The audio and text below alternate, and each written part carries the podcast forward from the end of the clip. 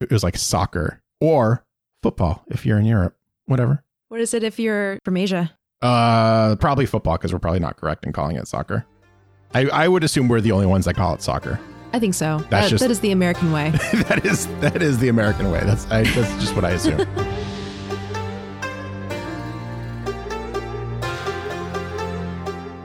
Hello, everyone, and welcome to Avatar the Podcast. We are your hosts, Acorn Bandit, and Who could it be? who could it be? Who would the other person be? It could be literally anyone out of all of the internet. It could be it could be me, Booster Greg. Hello. Hi, Booster Greg. I hope I didn't leave anyone in suspense for too long on that one. We are coming back to you today with Chapter 12, The Storm, or as we like to call it, Joint origins. Do you, you, you get it? Because we have two origins, right? We, we you'll find out. We have Aang and Zuko, and then the old lady, the fisherman, the fisherman's wife or old lady or whatever. She had joint pains before this. You guys get it. You're smart. You get it. get it? Joints? Get it. The best kind of jokes are the ones that need explanations afterwards. Absolutely. Before we really dive into the episode, we do have some more reviews to go over. Yes. So um we got a whole bunch and thank you guys so so much for taking the time to write, review, all that stuff. Uh the first one I'm going to read is from Ari and Ari writes Hello, Acorn Bandit and Booster Greg. Full name's very formal. I love it. Sorry. I will stop commenting, but I love it. My name is Ari, and I stumbled upon your podcast on Spotify looking for anything to extend the Avatar adventure. This podcast hit the spot. I tried to listen to a few others, but this one is hands down the best. I love the thoughtful commentary, the research, recap, moral of the episode, and the MVP. Laugh out loud. That was such a great idea. Thanks. Sorry, sorry. Keep on reading. Keep up the great work, you two. Uh, and I have been telling everyone I know to listen to the podcast. I was listening to the Southern Air Temple episode and wanted to offer a reason why Aang entering the Avatar state this time around notified the world. In episode one, Aang is leaving the Avatar state and releasing the Avatar power that has been keeping him alive over the past 100 years. In episode two, Aang enters the Avatar state for survival when fighting against Zuko. In episode three, Aang enters the Avatar state due to his emotions and not survival this time. He is in, enraged, devastated, and upset. He feels guilty for disappearing uh, to Monk Gyatso in learning that he is truly the last Avatar. I 100% agree that the location of the Air Temple and its sacred land help notify the other temples in the four nations. However, I think the creators of the show wanted to show how impactful and powerful the Avatar and Avatar state is. The Avatar state is more than a means of surviving and power. It is also a way to unlock past Avatar wisdom, spiritual power, and cosmic energy. I think the show creators wanted to foreshadow that there is more to the Avatar state. Finally, since Aang entered the Avatar state with so much emotional pain, he wanted to let the world know that he is back and he will restore balance to the world. Uh, I agree. Basically, we Basically, agree. I agree. I agree if I add in, if I may, an amendment to one of the, the statements where Ari stated that Aang wanted to let the world know that he was back. I think on a subconscious level, that's true. yeah, I would agree. I, I don't think, especially since what we've seen so far, uh, his he doesn't really want to be the Avatar. He's very like hesitant. He's kind of embracing it as we go on, but he's he's very much like he ran away from. Well, we'll learn that in this episode. He ran away from it. He, he did all the you know. He didn't want it. He was uh, upset. He, it's overwhelming for him. So I think yes, on like a subconscious level, or maybe even his previous incarnations through him wanted to let the rest of the world know that he was back. Yeah, and I think that adds a really cool layer of context to that scene because, like Ari pointed out, he was going through an incredible amount of grief and anger that I could absolutely see subconsciously all of his past lives wanting to shout it out to the world like, hey, we're back. Yeah, I, I agree. And I think, yeah, having it like fleshed out like that definitely makes more sense because I would assume Ari is referring to me being me and being like, why did it happen here and not here? And then you were like, well, Greg, this is why. And I was like, no. And then Ari says, well, Greg, this is why. And I'm like, yes. after after seeing more episodes, remembering more things. Yes. Yes. But I do I do like that Ari points out that the avatar state is more than just a means of surviving and power, and it's also a way to unlock past avatar wisdom, spiritual power, and cosmic energy, because those specific things we're going to see explored in so many episodes. And I can't wait to get to that because that's a kind of beautiful nuance to the avatar entity and the avatar state. Yes, for sure. Ari continues to write fun tidbits while listening to the show. I have read on several fan sites that the airbender in the opening is Monk Gyatso but there's no way to confirm, just speculations. The four benders in the opening were supposed to be Aang's teachers. In parentheses, could you imagine Azula teaching Aang? That'd be nuts and an interesting storyline. Incredibly interesting. I think it would be short lived. I think she would kill him before they got very far. no. uh, I've read the whole email, obviously, but this line I've read a bunch of times, just thought about it. It's amazing. Monk Gyatso killed all those firebenders by taking all the oxygen out of the room because there is no sign of scorch marks on his body or in the room. That is brutal. Yes. I had a moment when I was reading that because we talked at length about that scene and we I, I think I specifically pointed out that it was one airbender against about 10 firebenders and the firebenders were dead on the ground all around him. And I think you're right. The scorch marks did not reach his body as if he was protected in some sort of bubble of air or something. But that's a side of bending that we're not going to see until a little bit later. The yeah. terrible application of the different forms of bending. And so the concept of a master airbender sucking the oxygen out of firebender's lungs is horrifying, mm-hmm. but also incredibly cool. I know. Oh man, it's so genius too. It's like, well, fire needs air, so take out the air, no fire. True. Also, you could extinguish. Oh God, yeah. you could extinguish the firebender's fire just with taking the air away mm-hmm. from the fire. Mm-hmm. But it's it's definitely a kamikaze kind of move because no more air, no more breathing. Oh, for sure. Yeah. Yeah. Yeah. Also, that's a much more brutal death for him too. Suffocation. Yeah if it was like a, a suicidal like a one last ditch. Yeah. Yeah. Yeah. On that light note yeah. Ari just finishes by saying i thought that would be fun to share with you guys. Looking forward to future episodes. Thank you for creating this podcast. Best ari. Ari Thank you, you so are much. absolutely welcome, Ari. Thank you for writing in and making all those really great points. Yeah. I think this is one of the things I love about the Avatar world so much is all of the the nuance and the layers and the discussion and the fan theories and then real theories. Mm-hmm. So much fun to talk about. Oh man, it's so good. Th- again, thanks for writing in. Our next piece of feedback comes from Napalm Sunday. Your podcast is one that I look forward to every week. By the way, Booster, my favorite character is definitely Iroh, but yes. with Mai and Toph as close seconds. Fair. Absolutely fair. Yes. Don't worry, Acorn Katara is a boss, but she is a little too touchy feely for my taste. Fan for life, Napalm Sunday. Also fair. On Fan also for Life. Also fair. On Fan for Life and Katara. All the above. Yes. I know. While Katara is my favorite character, or I should say one of my favorite characters, one of the top ones, um, I do agree she is very touchy feely, and at times she's a little too, you know what I'm saying? Too Katara. She's a little too Katara at times. A little too extra. A little too extra, yeah. But even with that being said, I think she's still my favorite character, but you make very good points. Yeah. And as far as the other characters, I cannot wait for Mai and Toph. I this is going to sound bad. I forget about Mai. I don't remember Mai at all. Mai is a quiet force. I like I wanna Google Mai. Like every time I read this email, I'm like, I should Google. I'm like, no, no, no, no. Don't don't do that. Like everyone remembers Toph because Toph is amazing. And even in Korra, absolutely amazing. So Yeah, Toph is an actual BAMF. Yes, yes, for sure. But yeah, that was great.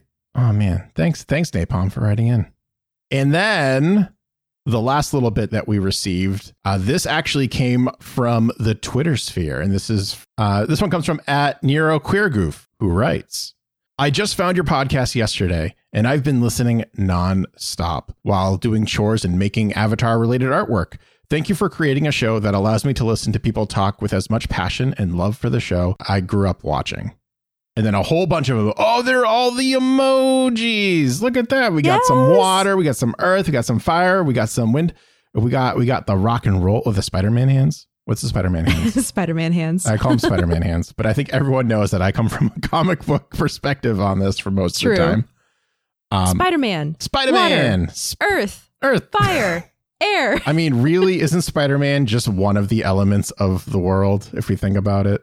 Obviously. I mean, everyone gets one save from Spider-Man. We learned that from Family Guy. So they go on to say the following. I love Zuko because of his character arc and how much he grows.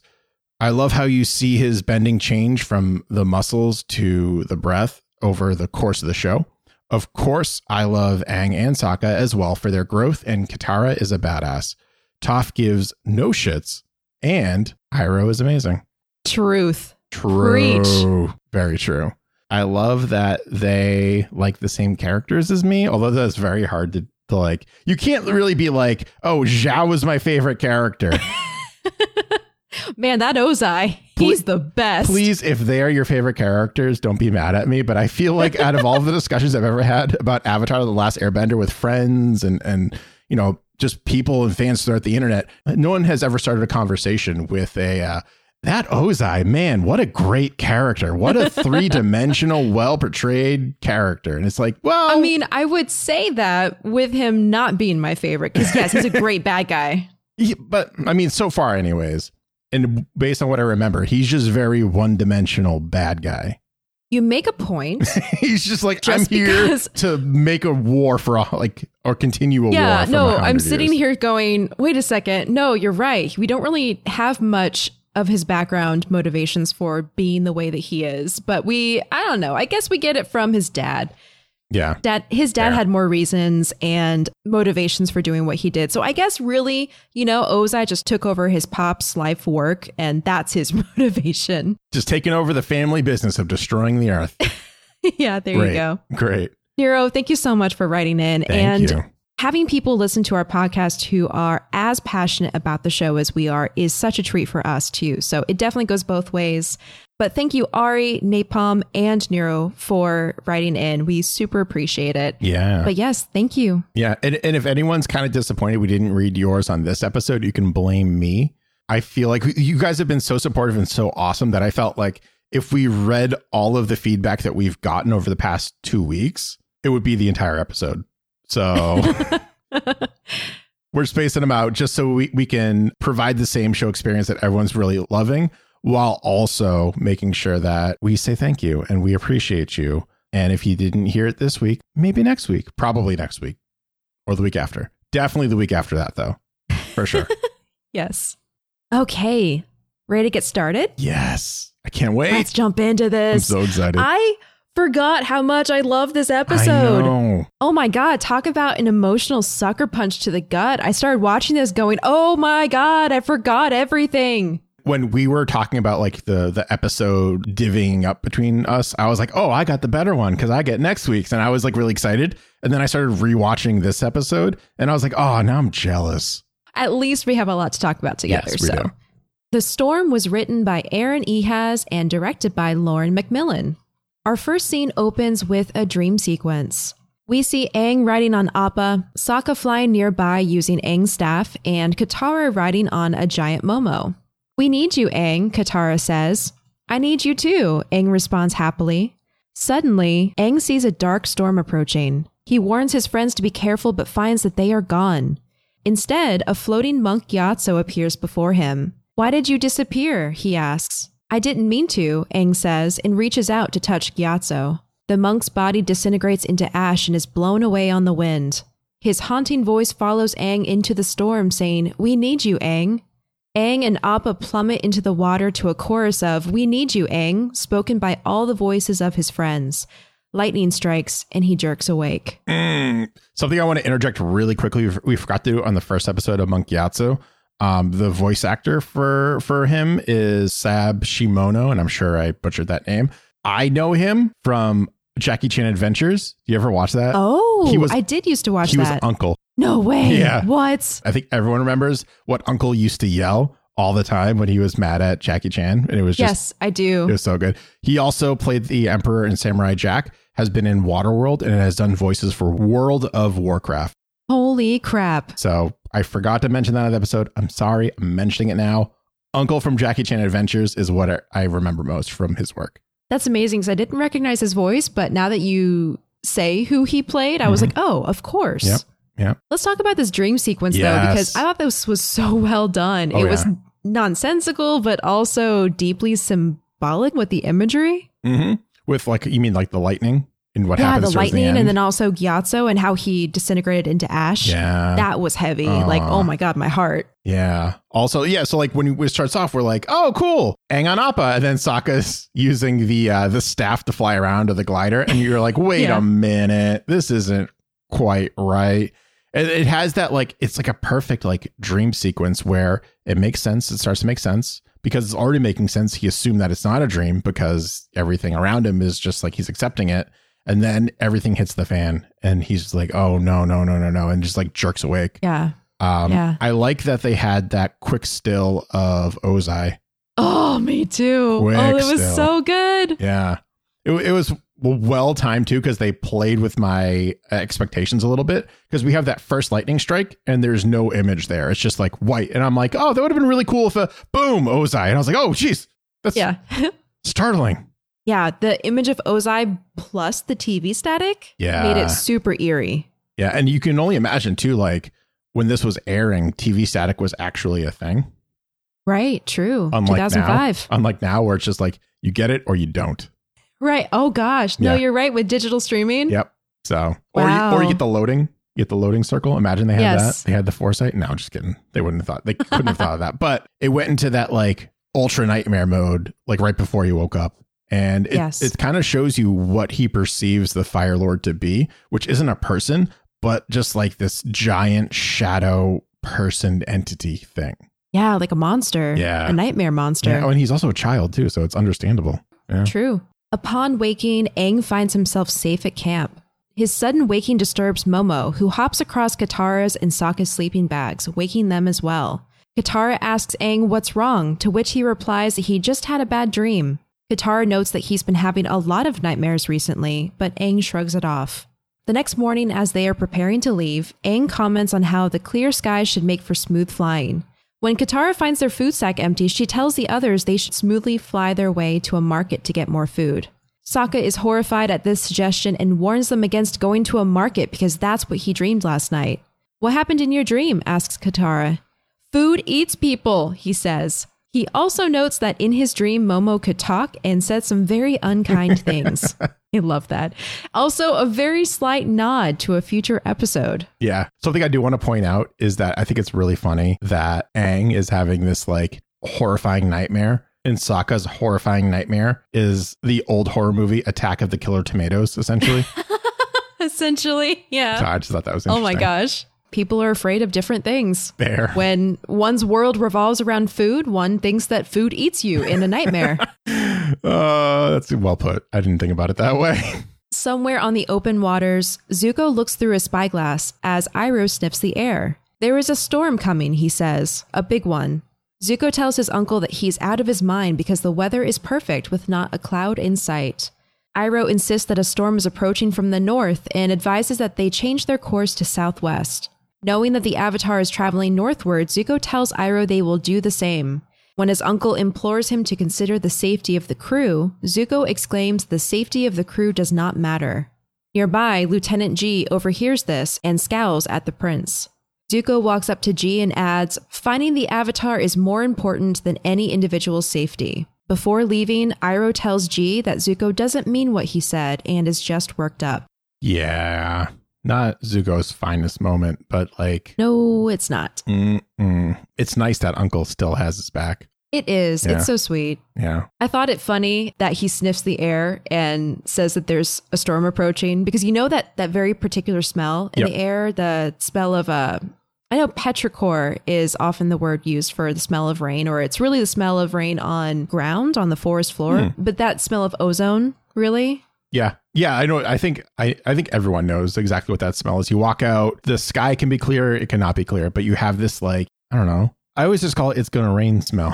At the it's gonna rain smell. It's gonna rain any moment, and that's what Iroh. I don't even think it had that though, because no one else seemed to smell it, and they're in the ocean. You know, petrichor is the earthy smell produced when rain falls on dry soil. Mhm. And so if you're out on the water, it's not going to smell like that. It's going to smell like ozone or something, like sky. That like almost acrid sky smell. Yeah, I just think I wonder if like like the salt ocean water, that smell would overtake or be stronger than.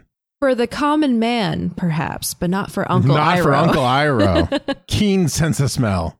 and a wit as sharp as a machete. Expert Pai Sho player with a hidden tactic Flavor purveyor extraordinaire of tea. Of tea, tea flavors. I feel like we could do this all day. Let's, let's Yes. let's move on. We cut to a seaside Earth Kingdom market where the gang has stopped for provisions. Katara inspects a melon at a melon stand and says she doesn't think she likes the sound of the swishing inside. The stall owner insists that the melon is perfect and that swishing means it's ripe. When it's revealed that they don't have any money to pay for their produce anyway, the stall owner angrily takes back her merchandise. Mm. Quick note here. Um, did you notice when we when we cut to the scene that Appa was floating in the water by the docks like a boat?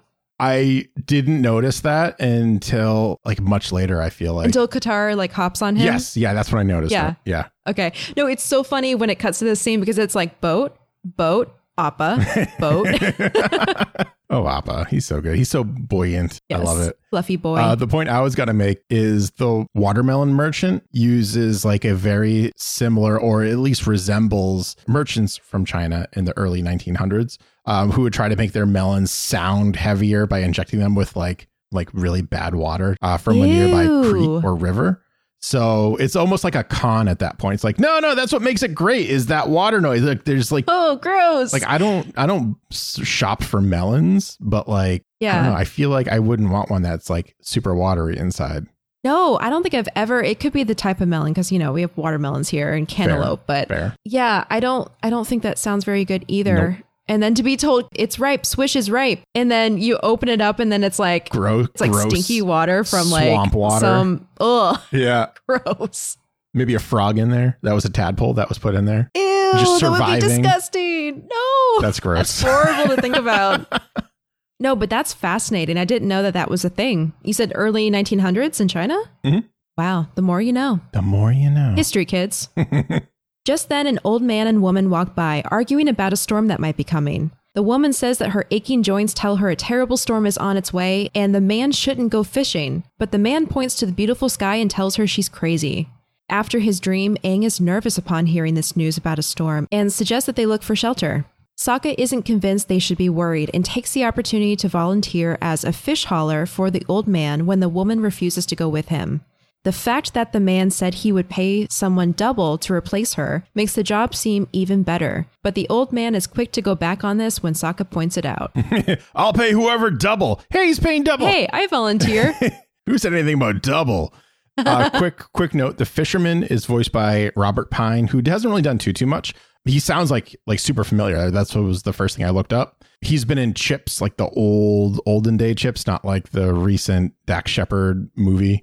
He was in the movie Red Eye with Rachel McAdams, oh, and he was also. This is where you might know him from. He was in Independence Day, the movie. He oh played- man, he- it's been he a minute since I've seen that. Yeah, he was like one of like the. He was a military dude. Okay. The fisherman's wife, however, is Susan Silo, who plays Morel in the Final Fantasy VII remake, No way. plays Yin in Legend of Korra. Ah, oh my gosh. Yeah, I thought that was super interesting. And Wuya from uh, Xiaolin Showdown, which I never watched, but I remember it from as a kid. I do remember that too, yeah. Back on Zuko's ship, we see a huge storm brewing on the horizon in front of them. Lieutenant Jee taunts Zuko about Iroh being right about the storm, and Zuko tells Jee he better learn some respect, or Zuko will teach it to him. Jee lays into Zuko about the way he treats his uncle and the crew, calling him a spoiled prince who knows nothing about respect. Zuko and Jee lock arms, smoke emitting from Zuko's hands, but Iroh quickly breaks them apart. He smooths things over by saying everyone is just tired for being at sea for so long and they will feel better after a bowl of noodles. Jee and the rest of the crew walk away, but Zuko tells his uncle that he doesn't need his help keeping order on his ship. I think it's um, very interesting. There are two different trains of thought on respect going through Jee and Zuko. Zuko's reference is what we'll learn is very much as his father taught him respect and not how Iroh or Jee views respect. Mhm. Where respect is, I am higher up than you. You have to do what I say without talking back, without questioning. I am your leader. This is the way of the world. Where uh, Jee comes from a like respect is earned yes. kind of mentality Yeah. where like no one is better than the other person especially when you're on a ship especially when you're in war everyone sure there's a chain of command but the higher ups have to respect those that are below Yeah. Yeah. Subordinate. yeah No, that's really interesting because you're right. I think for the Fire Nation, for the Fire Lord, respect is almost like a blind obedience yeah and an adherence to the status quo Mhm. versus Jee, who's like, just be nice, dude. yeah We're we're your crewmates. Like we're on this ship together. Like just be nice to us. yeah yeah that's all that's all he wants and or at least value their lives Right. Yeah. See them as individuals with lives who, you know, deserve at least your minimal respect. Even if you're a leader, you should still respect the fact that they are individuals who are doing hard work for your mission. Yeah. And it actually kind of like puts a different perspective on Zuko's train of thought as well. Now that like we're kind of saying this out loud, where I don't even think Zuko cares about his own life. Like for him, even catching the avatar, like his honor is more important to him than his own life. Wow. I- no, I yeah. think- I think it's bordering on that level. I think that Zuko, if if he was given the choice of continuing to live with Iroh and never catching the Avatar, or catching the Avatar and dying, I think he would want to catch the Avatar and die versus continue to live the way he's been living. I think so too. For reasons that we will soon see. Yep. Because we finally see his backstory in this episode. Mm-hmm. Yeah. Yeah. Oh, another thing I, I noticed. Did you see Iroh in the background? No. Oh my god, it's so good. You should go back and see it. Iroh Yeah. in the background behind Jee as Jee's like laying into Zuko. He's making like a kill it gesture. Like a Oh. "Er, no, stop. like like hand going across the throat, like stop. Oh, you know, I think I do remember that now that you mention it. Yeah. He's like knocking off. He's gonna hurt you. Please. I like you. Yeah. All right, jumping back over to Team Avatar. Back on the docks, storm clouds are also beginning to gather on the horizon, and Aang worries that Sokka shouldn't go out to sea. Sokka dismisses the bad weather, but the old woman agrees with the boy with tattoos. This description grabs the old man's attention, and he quickly puts it together that Aang is the Avatar. Katara and Aang expect him to show the usual awe or gratitude for the Avatar returning, but the old man surprises them by dishing out some harsh judgment, saying that Aang turned his back on the world and allowed for a hundred years of war and suffering. Katara comes to Aang's defense, saying it's not his fault for disappearing, but Aang takes the old man's words to heart and flies away on his glider. Katara chases after him on Appa, leaving Sokka and the old man to finish preparing for their voyage. Mm. A highlight from the scene is, well, I'll be a hog monkey's Well, uncle. be a hog monkey's uncle. I love that guy's voice so much. I was like, when I was hearing it, I, I was like, that is someone. And like the first time I watch an episode, I don't immediately IMDb voices. I wait until the Yeah. second or third time. Um, I was thinking like he had more of uh, I don't know, like a Rip Torn kind of vibe. yeah, it's so expressive. And it had that like gnarled, like gravelly old man voice. Yep.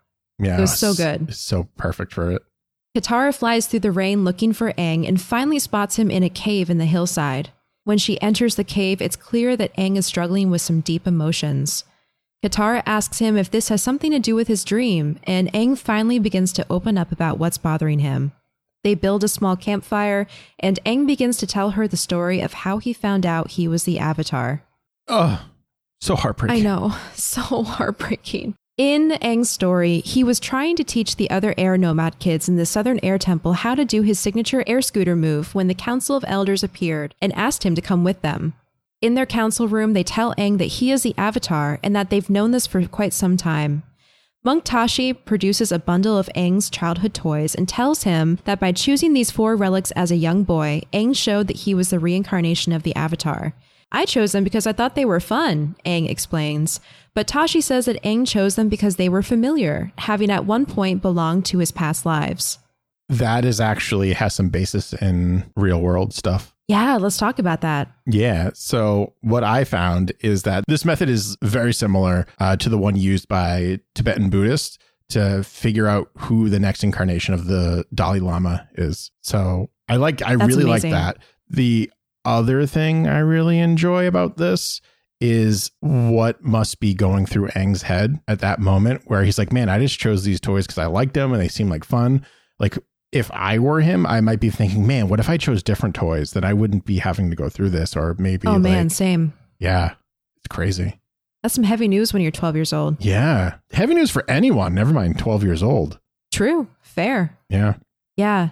Yeah. Kind of about that. I was reading uh, additionally for the Air Nomads, specifically whenever a Fire Nation avatar dies with air coming next in the cycle, they would lay out thousands of toys for the kids. And specifically, if a child chose to play with uh, any one of those four relic toys, to them, it was a strong indication that they may be the reincarnated avatar. So it's amazing that they were able to come up with this this method of figuring that out and we'll read more about that in the book The Rise of Kyoshi which I'm super excited about. Yeah. But yeah, can you imagine what's going through Aang's Aang's head when he's like, "Oh, so the things that I thought I chose out of my own free will meant that I am this avatar." That's yeah. that's heavy. Determinism versus free will. Yes, exactly. Exactly. Yeah.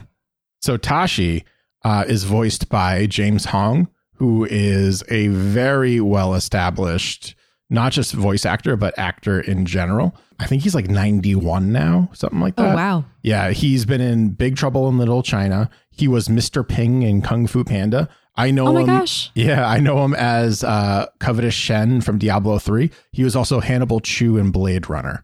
So he's been around for Whoa, quite those are some That's great just roles. like the more recent of it. Like he's been around forever and I'm a super big fan. So when as soon as I heard him talking, I was like, "Oh my god." He like his voice is like you can't mistake it. It's so perfect. Right. Yeah. That is really interesting. Um, going even further with the monks in general, I was reading that the group of elders is a group consisting of the different leaders of the air nomads, and each of the air temples had its own council of head monks. But what's really interesting is the northern and southern councils were composed of head monks, and the eastern and western councils were composed of head sisters. So the nuns were in the eastern and western air temples. Interesting. Yeah, super interesting. Um, but yeah, otherwise, the Council of Elders are the people responsible for identifying the avatar when he or she is born into the air nomads.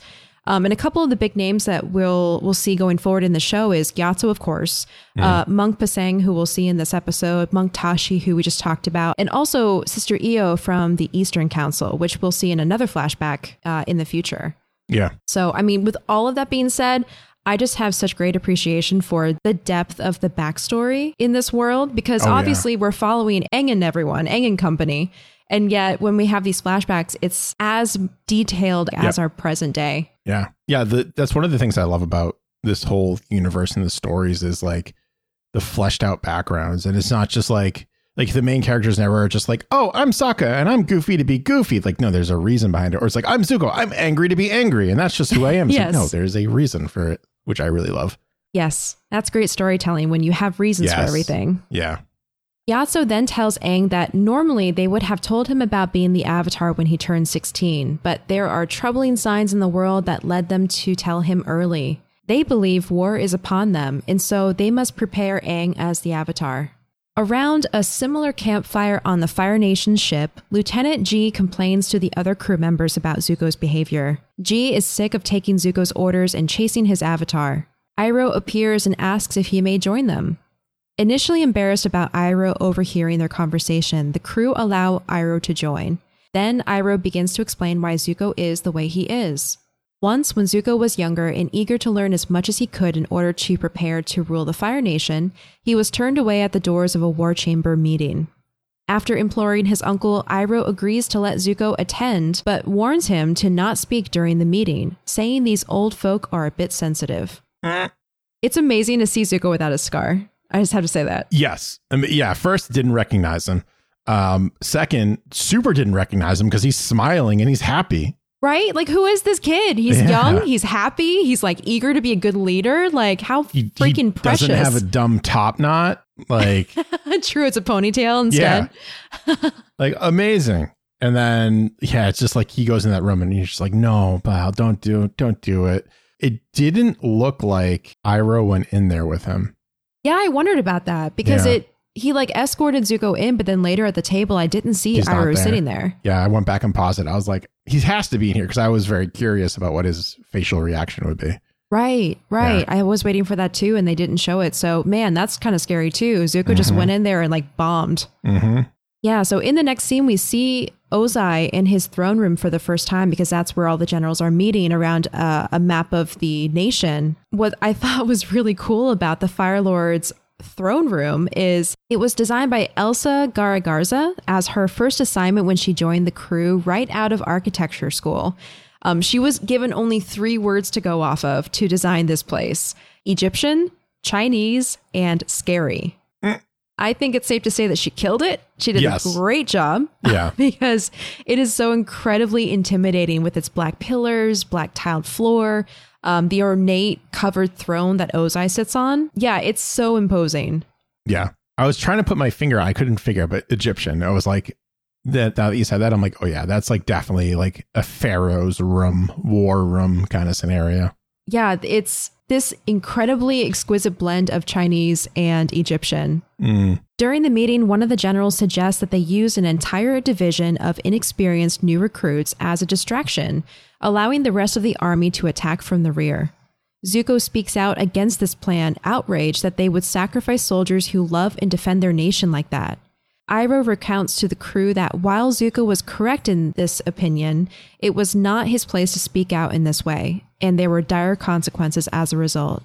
Also, really quickly, that point exactly, well, the consequences of that point exactly is how he learns the new definition of respect. Because right now he's on um, Jee's respect. Yes. right there is he goes like how could you these are people who respect us they love us they trust us how could you just do this to them Yeah, that's a betrayal to do that. yeah yeah and yeah it's just crazy it's like in hindsight ugh i can't even Yeah. verbalize it i'm just like oh no buddy I know. That's a really noteworthy observation to make because that completely changes Zuko's character going Yeah. forward, Yeah. is what happened from that. that was a defining moment in his life right there and Yeah. instead of doing what his uncle asked him to do he couldn't like he couldn't just sit he was more like katara right there than anyone else Yeah. Back in the cave, Katara asks Aang why he wasn't more excited to find out he was the Avatar.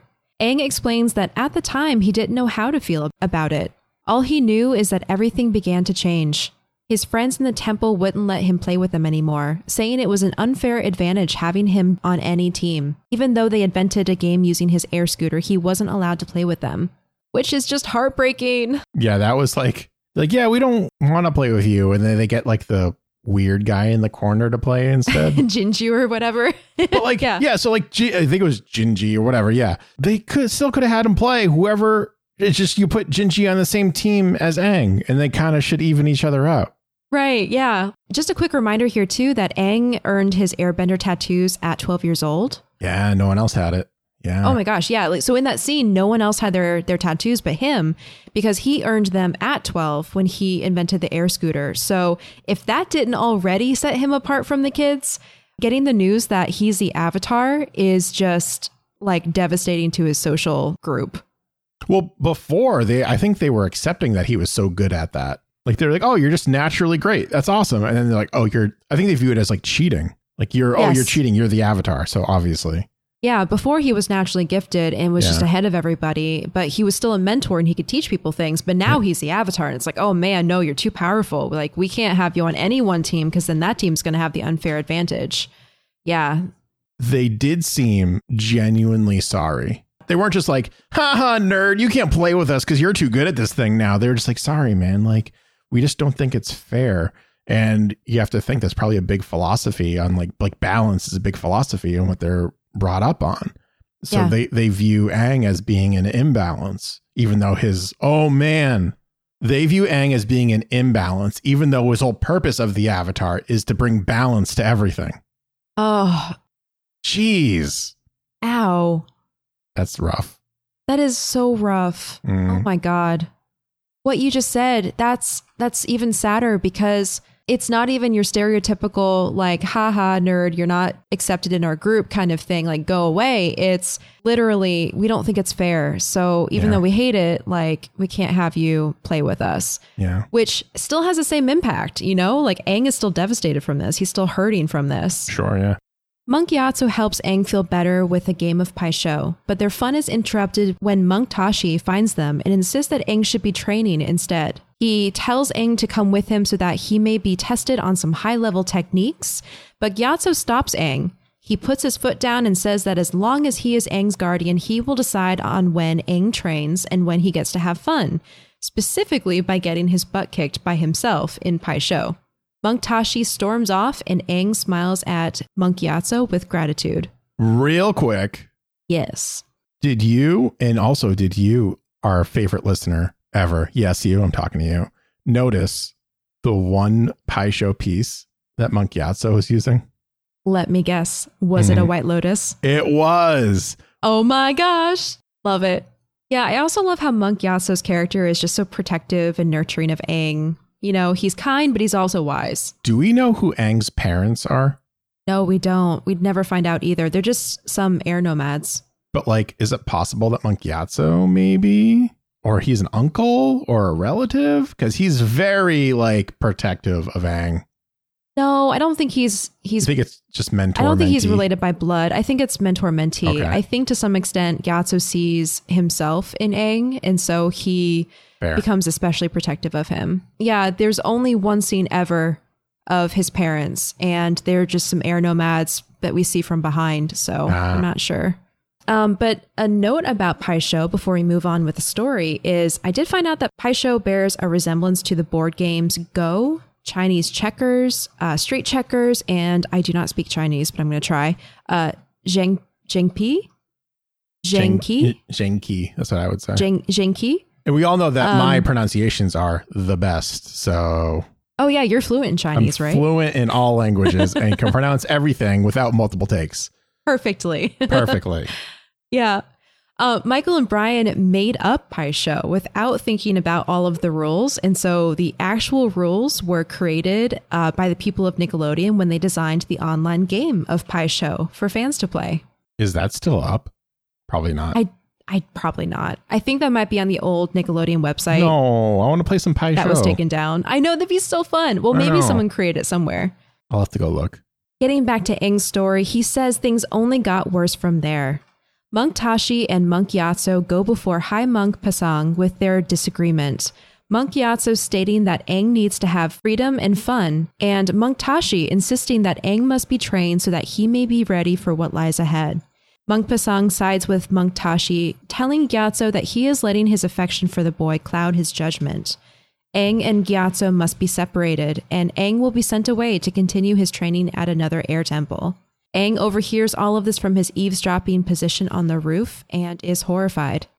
So sad. There's no right or wrong answer to this. It's just different perspectives again, which we, you Mhm. know, we saw kind of like the different perspectives of respect between Jee and Zuko, which for me, there's a clear right or wrong. This is definitely, I think when I first watched this, I was like, oh, obviously Monk Gyatso is in the right because he has his well being, but like, not really. Tashi's thinking about like the larger picture and not right, the world. yeah, so like you there's in this dilemma you can only think of the larger picture or the more personal route. You can't really think of both and come to like Yeah. a good resolution.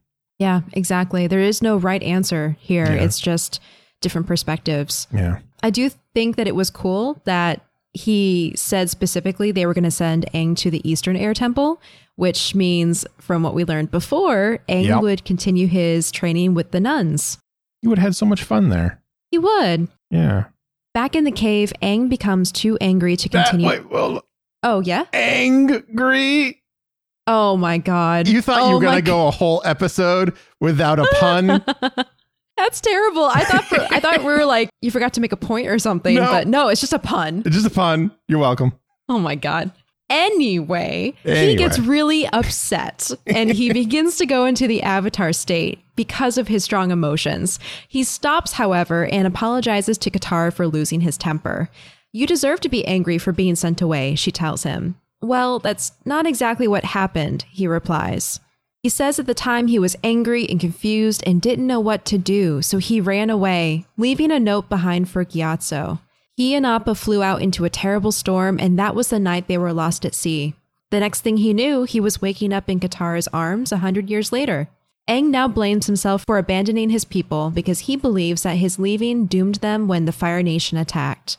Katara comforts him, saying that things worked out the way they were meant to. The world needs him now because he gives people hope. So heartbreaking that if he had just waited, like I want to say maybe even five minutes, Monk Gyatso, Like that evening. yeah, he Monk Gyatso Yeah. would have been like, no, like I'm not gonna let this happen. You're I like know. I'm watching over you. I'm like you're my responsibility. We're gonna do this the right way. But no, he just like any child would when they get like devastating news that they don't agree. They can. The only thing that's going through his mind is this isn't right. I don't want to do this. I can't do this. So he yeah, just I have takes to run off. away. Aimlessly, just takes off.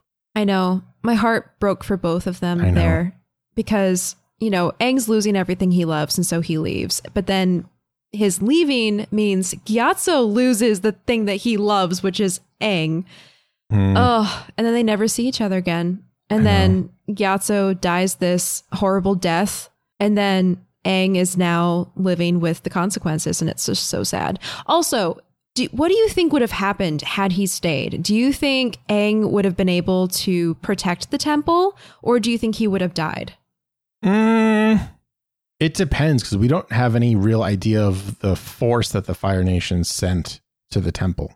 We know that they were there. We don't really know. We know they had a presence. I don't know how large that presence is because if it was like, I don't know, like maybe a little more than what Zuko has on his ship, sure. But if it's like an actual fleet, not like the little joke fleet that Zuko gets stuck with, Yeah. but like an actual one, I don't know. That's tough to say. Yeah. I thought about fi- that when I was watching this episode. you have to figure he pro- actually he might have been able to protect them because I, I don't know how many years it was after Aang disappeared that they got attacked, but he would have presumably been training more and more under different um, maybe airbender techniques or anything like that. Or maybe it wouldn't have made a difference at all since I'm just rambling at this point, And maybe he would have been with the water tribe or he would have already been in the Fire Nation or he would have been elsewhere anyways, and it doesn't matter. Oh crap! No, you're right. Because I think I think the attack happened very soon after he left, but probably like a year or two. Yeah, so he might have already because he was already a master of airbending at that point. Yeah. So like, what more would he have to learn for for a whole year? He probably would have already been learning under the next technique. Yeah, and so he wouldn't even be at the temple to save Yeah. them. No, that's a good point. Crap. So Yeah, unless Yeah. of course they bring the benders to him, earthbenders, firebenders, waterbenders to him to learn. yeah, that's a good Okay. question. Hmm. Yeah. I think ultimately it wouldn't have mattered. I think things are going to play out how they play out. And I think him not being there is like destiny. Like he was never going to be there regardless, whether he's like stuck in an ice bubble with Water Tribe Yeah. or if he's like globetrotting. Yeah. Are, did we make our way back around to determinism? Yeah. we did. We did. We've both been watching too much Dark. Yes, absolutely. Um, in the in the cave though, at this part, I I love Katara for what she did here because he, of course, is plagued by all of this like almost self-loathing for abandoning his people and then them dying. And now he's here and he has all this stuff to worry about. And Katara is just like hey it's okay. I think it's meant to be this way. And i Yeah. think the world needs you even more now because you give them hope. And so that's that's a good thing. I feel like without Katara, Aang would not have gotten to where he was. And I think everything would have fallen apart, honestly, because of just her presence, how she gives these pep talks and she cares and she nurtures, kind of like Gyatso. Mm. And when I stop to think about it, I think Katara really is another great example of amazing storytelling. Because if you took Katara out of the equation, everything would have fallen apart. Just like if you Yeah. took Iroh out of the equation, everything would fall apart. Yeah, yeah, that's just it. Like you said, it's it's good. It's great writing. It's characters are there for a reason. They're not just there, except for the cabbage merchant. But that's not that doesn't count. that's But just we love the fanfare. cabbage we merchant. love them. yes. Back on the ship, Iroh continues his story. After Zuko's outburst at the meeting, the Fire Lord became very angry with him. He saw Zuko's behavior as an act of disrespect for which there was only one resolution in Agni Kai. Zuko declared that he was not afraid to face the general, the one that he thought he insulted. But on the day of the Agni Kai, when he turned to face his opponent, it was not the general, but his father instead. Mm. When Zuko saw that it was his father who had come to duel him, he begged for mercy. And this part also broke my heart because, Yeah. like we we've already established, this was the Zuko before who believed in good and right and wrong, and he apologized and he said, "You know, I only had the Fire Nation's best interest in heart. I didn't mean any disrespect. I'm your loyal son." And all of this stuff, and Ozai did not give a crap. He was like, "No, you will fight for your honor." and then you will learn respect and suffering will be your teacher and this whole scene is so freaking heartbreaking So bad. I, I hate Ozai so much. yeah What a not nice human being. That's the nicest thing I can say about him. what a not nice human being he is oh my god i know let's talk about this scene too because i know that we we shared Yes. similar points Yes. So, first of all, everyone paying attention at home, if this voice sounds familiar to you, it's because it's Mark Hamill. None, ah! none other than Luke Skywalker slash the Joker himself. oh my god It- like, if I had not known that, this is one of the things that I, I like knew kind of going into it. If I had not known that, I probably would have missed it because he does a good job at not sounding like himself, except for a He couple does. words. He delivers like what, two lines, three lines? And for most of those, he kind of has that like slight accent to him. It- The delivery is really good, but he goes down into what I call his Joker range for a little bit, but he never gets into like the the manicness. He just gets this like I don't know, this like deep in here, like kind of like b- right before he's in the Joker goes right back up. But with Ozai, he just like lives there. He lives Yeah. in that like tone, which I thought was really cool. it is cool it's a scary voice too Yeah. Some might say his performance was fire. oh my god. That was forced. That was forced. I'm sorry. That's not my best work. That's not my best. what is an episode of avatar the podcast without some puns Oh, I have one more lined up. Don't you worry. Oh lord Yeah. good Everyone knows what it is already. I can feel it. But anyways, yeah, like so he has this like menacing voice. You never really see his features. He's again just a silhouette.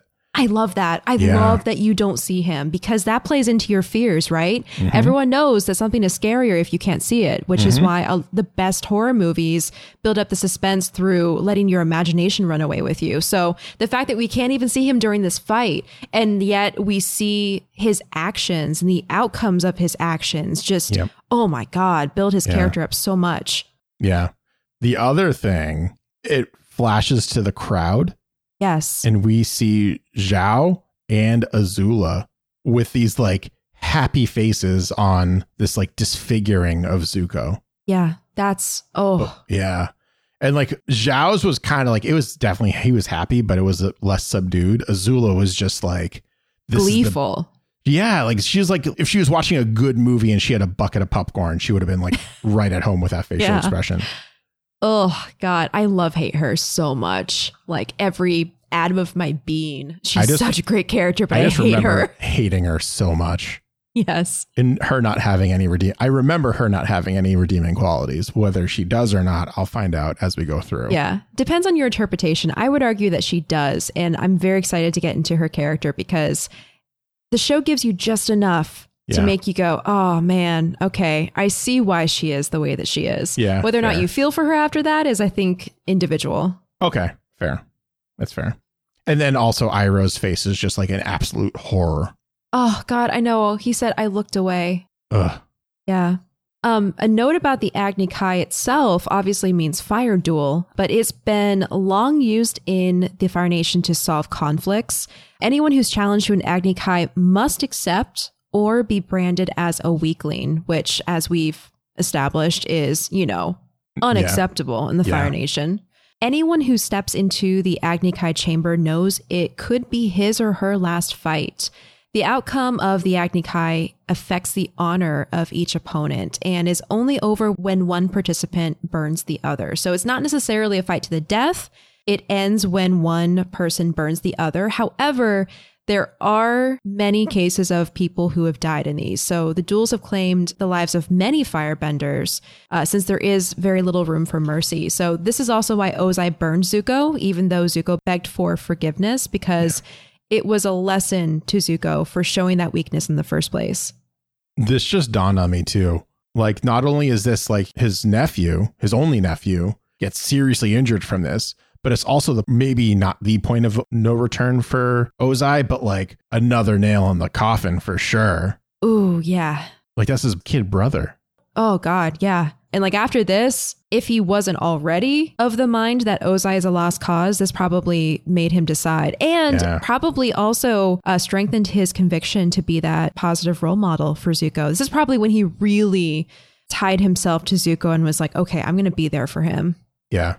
God, can you imagine sure. the recovery period? Because after this, like on top of all of that, Ozai banishes Zuko and gives him that impossible task of finding and capturing the Avatar, who, by the way, hasn't been seen for 100 years. Yeah. But like this on top of his healing, because Zuko goes through this, gets his entire world shattered in that one fight, and then is banished from the country that he loves, goes out and in the process of healing internalizes that everything hinges on finding the avatar. Mm-hmm. Only that will restore his life.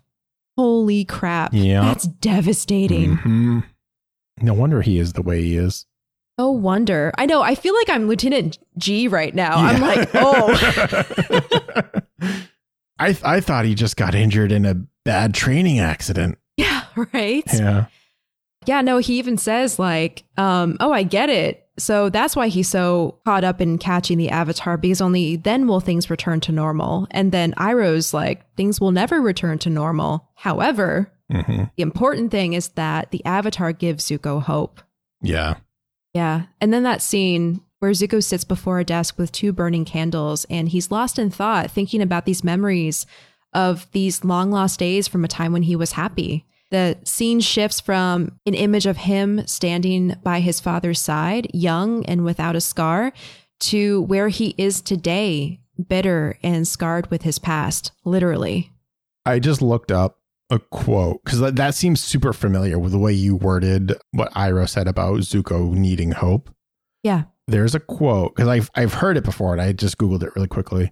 It's Mahmoud uh, Dowlatabadi I'm sure I butchered that, but he says, A man without hope is nothing but an insect, a mindless creature with no future, and a man without a future can only go backwards. Oh, wow. So at that point, if he doesn't have the avatar to hold on to, he's just going to be mindlessly lashing out at whoever. Right. And then that just causes him to go back even further. So he will just end up losing his mind. Man.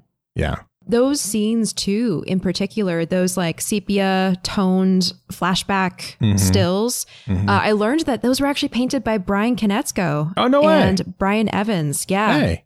Uh, back at the cave, Katara and Aang are interrupted by the old woman from before, who has come to ask them for help. The storm is becoming a typhoon, and she is worried about her husband. Aang and Katara leave on Appa to look for him and Sokka.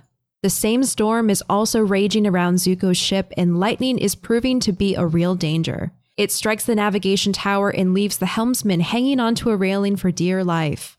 Zuko and Lieutenant Jee climb to his rescue as another bolt of lightning strikes the ship, but this time it's redirected by Iroh.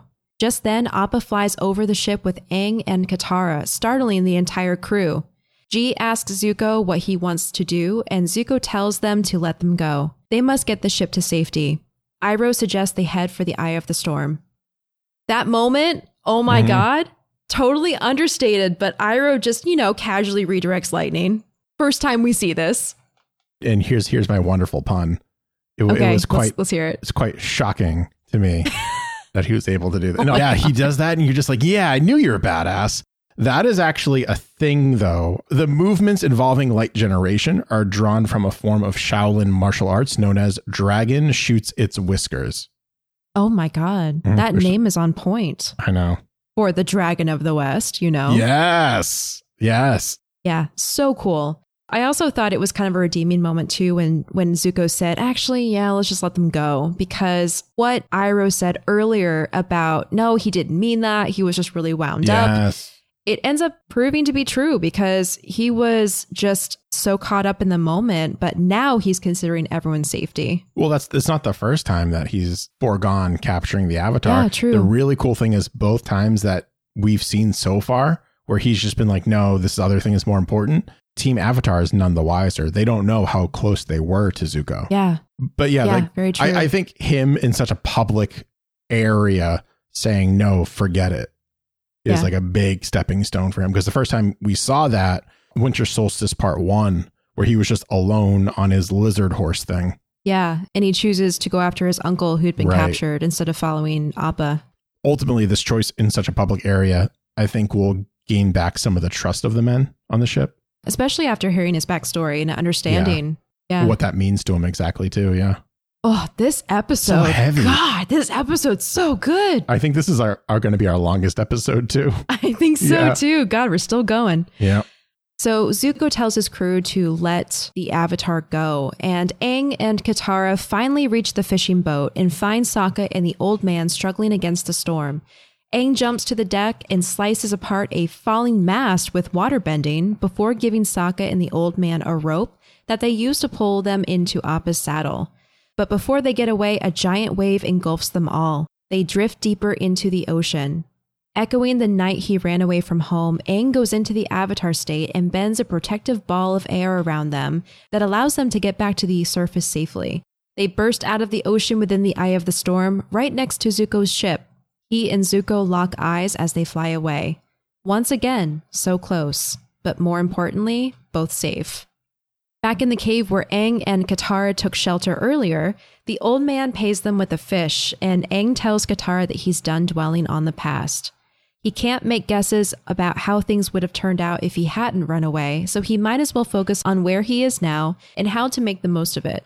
Katara predicts that he's not going to have those nightmares anymore.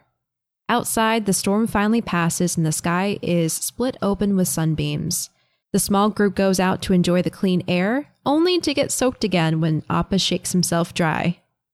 There and there we go. That's it. That's our ep- that's our episode. That's, that's it. I like how Sokka got paid in fish, Yes. even though he didn't want to get paid in fish. yeah, he's um, where's this you paying me double thing? Or where's this you paying me with money? I I also like the fisherman goes, Oh, you can have some fish. And goes, I don't eat meat. Fish ain't meat. yeah. I love how simple that fisherman is. It's so good. yeah, good. me too. So great. Um Man. yeah, that's that's it. That's I think my favorite episode so far. Oh, it is up there. Yeah. Specifically, I love the foil that they use in this episode and how it's about both Aang and Zuko's backstories being brought to light, but Mhm. where in Aang's backstory, we discovered that he's actually pretty selfish for a hero. And then in Zuko's backstory, he's actually pretty sympathetic for an antagonist. Yeah. I love that comparison that they do to really kind of drive home those finer details about their personalities and their characterization. Oh yeah. Every time I rewatched this episode, I just like picked up something new or got a new perspective on something. And even just talking about it afterwards, it's like so it's what are we this is chapter 12, right? So it's very similar. This is very similar, and I'm again. I'm going to talk Star Wars for just a moment. It's very similar to Rebels and um, Clone Wars. It hits this stride where all of a sudden it just gets dark, and sure, it'll be a little lighthearted from here on out, but it just like there's that just tinge now to the world that you're kind of seeing it, and I think that that's going to continue on for us up through even Korra. Like there will be the lighthearted moments, there will be that, but there's going to be this overarching feeling that we're going to have now, where it's like there's going to be heavy drama. Yeah. They're Yeah. taking that black thread and Yep. weaving it through the narrative now. Yep, exactly. Well put. Yeah. Do you have any fun facts? Oh, I do have a couple. Um, this is the first episode where Zuko is actually seen crying. Yeah. Wow. We're we're really seeing just the spectrum of his emotions, right? We saw him laughing Yep. in the water bending scroll, Yep. and now we see him crying. hmm And the last thing, voices. We talked about Jim uh, Meskimen on an early episode. He's the voice of Lieutenant Jee. So on IMDb, Yeah. he's always like various uh, voices. He's actually playing Lieutenant Jee. So that's everything that I have. Very what do you cool. got? I, I, I see your notes. It's really cool. I can't wait Yeah. to talk about this. Ah, cheater. yes. Um, yeah, I wrote down that this is the favorite episode of Zuko's voice actor, Dante Basco, Mhm. because during the scene where Zuko faces his father in the Agni Kai, Bosco actually worked with Mark Hamill and relates the scene to those in Star Wars, in which Luke Skywalker or Hamill faces off with Darth Vader. It's a role reversal for Mark Hamill where he gets to play Vader. Yeah, exactly. That's really cool. That's so cool. And then Yeah. Dante can go to him and talk about, I'm sure they talked about from an acting element or from an acting standpoint, how to navigate the emotions and the delivery in that scene since Yeah. Hamill had played it Yep. in almost Zuko's position earlier Oh my God. Yeah. Except in it, Star Wars. except for his eye, it's his hand. Oh crap, that's amazing. I didn't put two and two together. Yeah. Yep. Oh my god. So Hamill who plays Luke who loses his hand to Darth Vader turns into Ozai who Yep. takes his son's Eye and ear. ah yeah, eye and ear, specifically ear. I think you can still see to be fair. Yeah, so cool. that's that's a super cool fun fact. yeah. And then this is Michael Dante DiMartino's third favorite episode because of how the story goes into both Aang's and Zuko's past very deeply. And I am on the same page with that assessment because this is one of my favorite episodes because of the same reason. Yeah. For the same reason. Yeah. And then lastly, the title of the episode, The Storm, has multiple meanings because not only is it referring to the literal storm that the characters get caught in, but also Aang's stormy feelings of guilt and shame and Zuko's stormy history and how he was banished. So, mm. That one is, is such a stretch for me, though. how is it a stretch? I- no, it's like, perfect. I I I understand this is going to be me saying this, but it's just like not a great pun.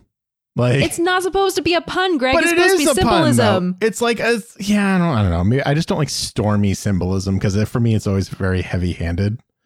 Um, oh my God. I know. I No, understand this is me saying this. and it's perfect I and know. it's symbolism. I know, I know, but still, I was like, I I I read that too, and I was like, yeah, I see it, but I don't know. Zuko, it's a little bit of a stretch for me. For Aang, I 100% agree. For Zuko, is like a stormy history of how he was banished. Mm, I don't know. okay, fine. Aang, I can see that because because how Aang became an Avatar, like literally rocked his world, in like which a storm would like completely devastate, like a hurricane. What did we just talk about though with Zuko? How I his whole know. worldview is shattered and left Yeah, on the right. grounds of the Agni Kai arena. You're right. I'm wrong. Let's move on to the moral or whatever is next. I was wrong. I understand it. oh my that. gosh. I'm just crazy about symbolism and, and crap like that. Yeah, so. I got to defend it. Yeah, fair.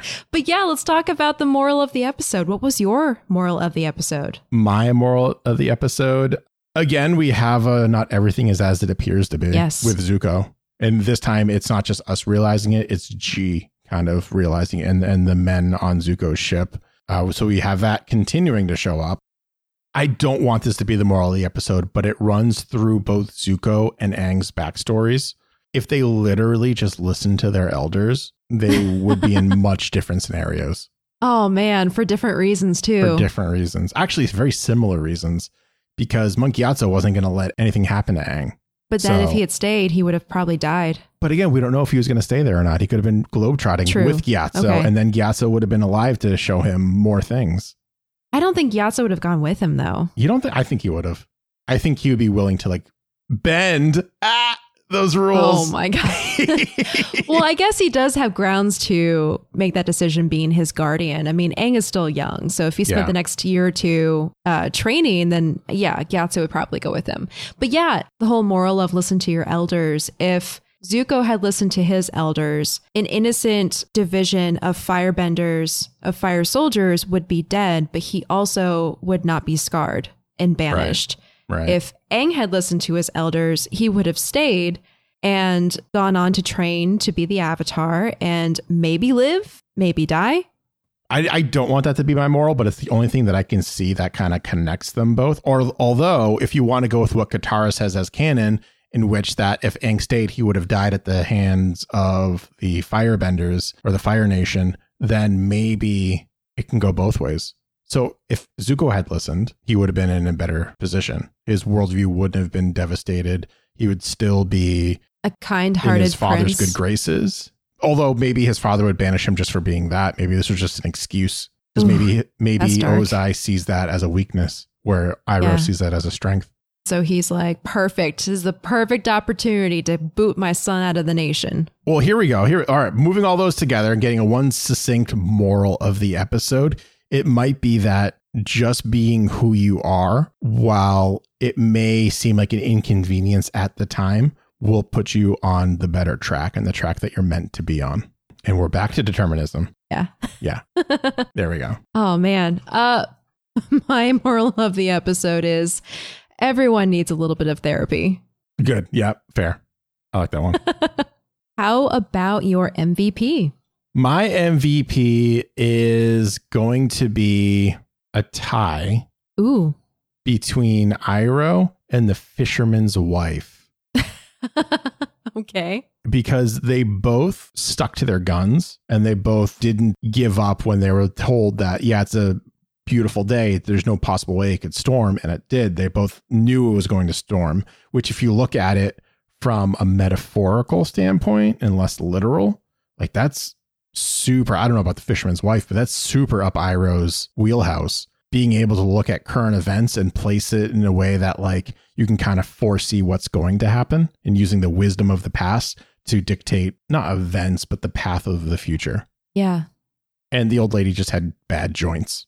but still, she was able to like feel that. yeah. So, I actually, so I, small thing, but I like the difference between the two of them, how the old woman felt it in her joints mhm. and then Iroh smelled it on the air. I feel like Iroh's ability to smell the coming storm and knowing which direction it was coming from is like next level, you know? yes. Yeah. It, it's kind of like, I don't want to get this nerdy, but I'm going to. It's kind of like when you're playing D&D or Pathfinder and you use like detect magic and like the first time you you use it, you can kind of know there's magic in the area. And then you cast it again, and you have like more of like a range or like a not cone, but like you you can zero in on it like a little better. Yeah. It's like that. It's like the old woman is just like, I know something bad is going to happen, like a storm is coming. I don't know from where, I don't know when, probably tonight because of my joints, but like it's just coming. Versus Iroh who's just like, yeah, it's coming from here because I know I've been through this storm before. Right. Yeah. Man.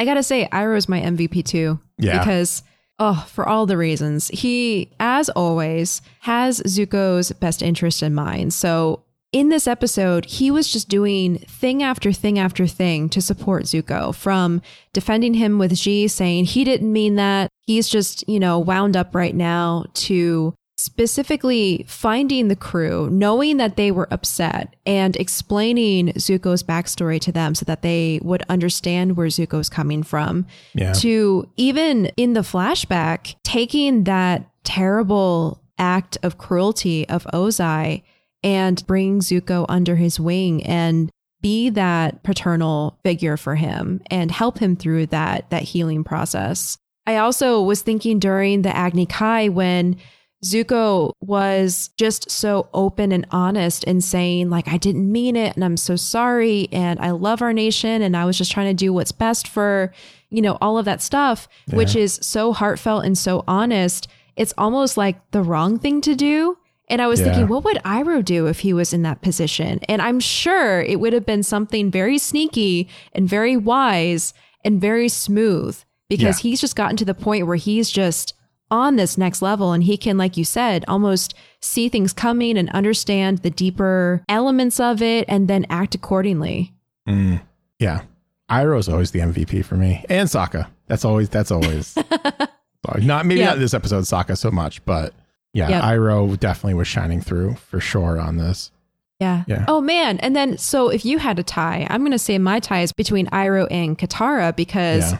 To my point from earlier without her Aang would be like lost in Yeah, his emotions and his self-doubts in in all of that so you know Iroh and Katara are the backbone of this show. Yeah, that's true. That's very true. You know who's not the backbone of the show? Who? Stupid Ozai. I hate him so much with his face. Stupid Ozai. Stupid Ozai. With his shadowed face we haven't even seen yet. shadowed face we haven't seen yet, and getting the, one of the best voice actors you could possibly get for the role. Come on now. ah, And with that, we Yeah. are officially out of time. I think we actually went over we're this overtime. episode. There's So no way. there's no way. This was a great discussion. yes. We hope you all enjoyed listening. Thank you so much for tuning in and going on this journey with us through the storm. Yeah. And remember, I know we keep on saying this every episode, but it is still true. Uh, if you wanted to let us know who your MVP for this episode was or what your moral of the episode was, you could always email us at avatarthepodcast at gmail.com. Or you could leave a five star review on Apple Podcasts if you're listening to us through there. Or you could tweet at us at Podcast Avatar. And uh, remember, if you're caught up on all the episodes and want to hang out a little bit more with me and talk about Avatar live, you can find me over at twitch.tv forward slash booster greg. I'm live every Monday and Friday night at around 8, 8.30 p.m. Eastern Standard Time. And you can find me on Twitter at Acorn Bandit and online at joysons.com where I create enamel pins. I got my Appa pin and I put it I put it on my oh my gosh, that's that I- right. You got it in. but it's so cute. I love it. it's so cute. It's so cute. We've Um, already I'm- got a couple orders in, so if any of you are listeners and you got yourself your own Appa pin, I hope you love it so much. Oh, you should you should take a picture of it, maybe on like a selfie or something, and then tweet it at us. Ooh, yes, please. Yeah. All right. Next time on Avatar the podcast, The sniffles got your spirit feeling blue? Try a frozen wood frog. and Blue Spirit, friend or foe. All this and more next time on Avatar, Avatar, the, the podcast. podcast.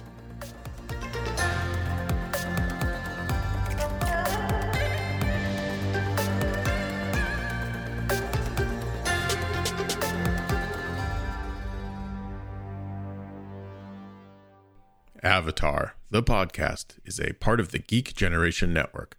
Check out all of our podcasts at thegeekgeneration.com.